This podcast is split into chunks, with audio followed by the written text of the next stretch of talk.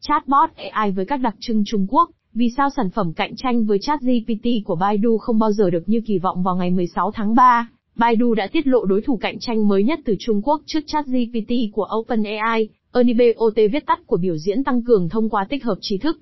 Chatbot bằng AI đa phương thức có thể tạo văn bản, hình ảnh, âm thanh và video từ lời nhắc văn bản. Tuy nhiên, công chúng không mấy mặn mà với chatbot. Cổ phiếu niêm yết tại Hồng Kông của Baidu đã giảm 10% trong cuộc họp báo và bản thử nghiệm Ernie Beta chỉ dành cho một nhóm các tổ chức được công ty chấp thuận.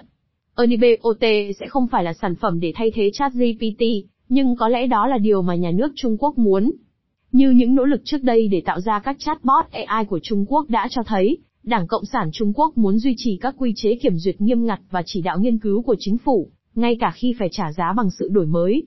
Chủ quyền kỹ thuật số và ChatGPT Tại Trung Quốc, do cách tiếp cận bảo hộ của quốc gia này đối với chủ quyền kỹ thuật số, người dùng không thể trực tiếp truy cập ChatGPT. Dữ liệu của Trung Quốc bị giới hạn trong phạm vi quốc gia và thông tin mâu thuẫn với tuyên truyền của chính phủ sẽ bị kiểm duyệt. Các công ty công nghệ Trung Quốc bao gồm Baidu và Tencent cấm các nhà phát triển bên thứ ba cài ChatGPT vào dịch vụ của họ. Tuy nhiên, sự nổi bật của ChatGPT đã tạo ra một thị trường bất hợp pháp sôi động. Cho đến khi bị đàn áp, thông tin đăng nhập ChatGPT đã được giao bán trên nền tảng thương mại điện tử Taobao và các video hướng dẫn được công bố trên phương tiện truyền thông xã hội Trung Quốc để chứng minh khả năng của chatbot. Giao Ice và BabyQ. Baidu không phải là công ty công nghệ đầu tiên lẫn duy nhất ở Trung Quốc thử nghiệm chatbot AI tạo sinh. Vào tháng 3 năm 2017, Tencent đã ra mắt hai chatbot xã hội có tên Giao Ice và BabyQ trên ứng dụng nhắn tin WECHAT và QQ. XERICE được phát triển bởi Microsoft, trong khi BabyQ được tạo ra bởi một công ty AI có trụ sở tại Bắc Kinh có tên là Turing Robot. Trong vòng vài tháng, cả hai chatbot đã bị gỡ bỏ để điều chỉnh theo các quy chế kiểm duyệt của Trung Quốc. BabyQ không bao giờ quay lại, nhưng giao ICE của Microsoft đã tái xuất và đang cung cấp dịch vụ bạn đồng hành ảo AI cho hàng triệu người dùng trên các nền tảng lớn bao gồm WECHAT, QQ và Weibo. Made in China 2025 và thúc đẩy AI. Chính phủ Trung Quốc sẽ ở thế phòng thủ nếu Trung Quốc chỉ áp dụng các chatbot AI được phát triển ở nước ngoài. Khi các chatbot vận hành dựa trên phản hồi của con người, sẽ không thể ngăn chặn các luồng dữ liệu xuyên quốc gia và lợi ích chính trị của Đảng Cộng sản Trung Quốc có thể bị đe dọa.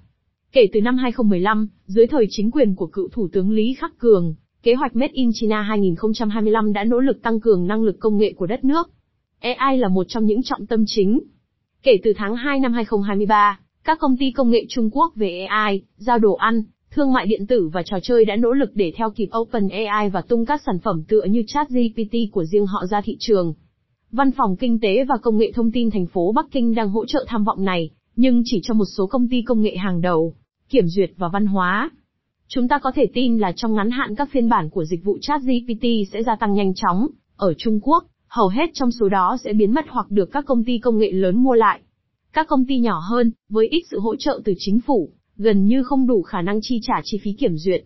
Một công ty khởi nghiệp nhỏ có tên UANU đã ra mắt BOT kiểu chat GPT đầu tiên của Trung Quốc vào tháng riêng.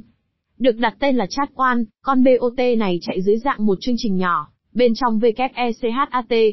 Chat One đã bị đình chỉ trong vòng vài tuần sau khi người dùng đăng lên mạng các ảnh chụp màn hình câu trả lời của chatbot cho các câu hỏi chính trị. Tuy nhiên, người dùng tiếng Trung vẫn quan tâm đến các mô hình ngôn ngữ lớn dựa trên hệ thống ngôn ngữ Hán. Ví dụ, Anibot tuyên bố là thông thạo văn hóa hơn ChatGPT, với hiểu biết về lịch sử Trung Quốc, văn học cổ điển và phương ngữ tốt hơn. Chỉ đạo của chính phủ. Bắc Kinh đã thắt chặt quản lý ngành công nghệ kể từ một biện pháp trừng trị thẳng tay vào năm 2021. Điều này mang lại mặt tốt là dòng tài trợ và hỗ trợ nhân tài được đảm bảo. Mặt trái là các nguồn lực được hướng tới các công nghệ phục vụ lợi ích trước mắt của Bắc Kinh trong quản trị trong nước và phòng thủ quân sự. Những kẻ bắt chước chat GPT của Trung Quốc có nhiều khả năng được thiết kế để mang lại lợi ích cho doanh nghiệp hơn là cho cá nhân. Đối với những gã khổng lồ công nghệ, mục tiêu là hình thành một cụm AI toàn diện, bằng cách tích hợp các sản phẩm AI tạo sinh vào mọi cấp độ kinh doanh của họ, từ công cụ tìm kiếm và ứng dụng đến các quy trình công nghiệp, thiết bị kỹ thuật số, cơ sở hạ tầng đô thị và điện toán đám mây. Giám sát cảm xúc và thông tin sai lệch. Chatbot dựa trên AI cũng có thể dẫn đến kết quả bất lợi. Bên cạnh những mối quan tâm phổ quát về an ninh việc làm, bản quyền và tính liêm chính trong học thuật, ở Trung Quốc còn có những rủi ro phụ về giám sát cảm xúc và thông tin sai lệch.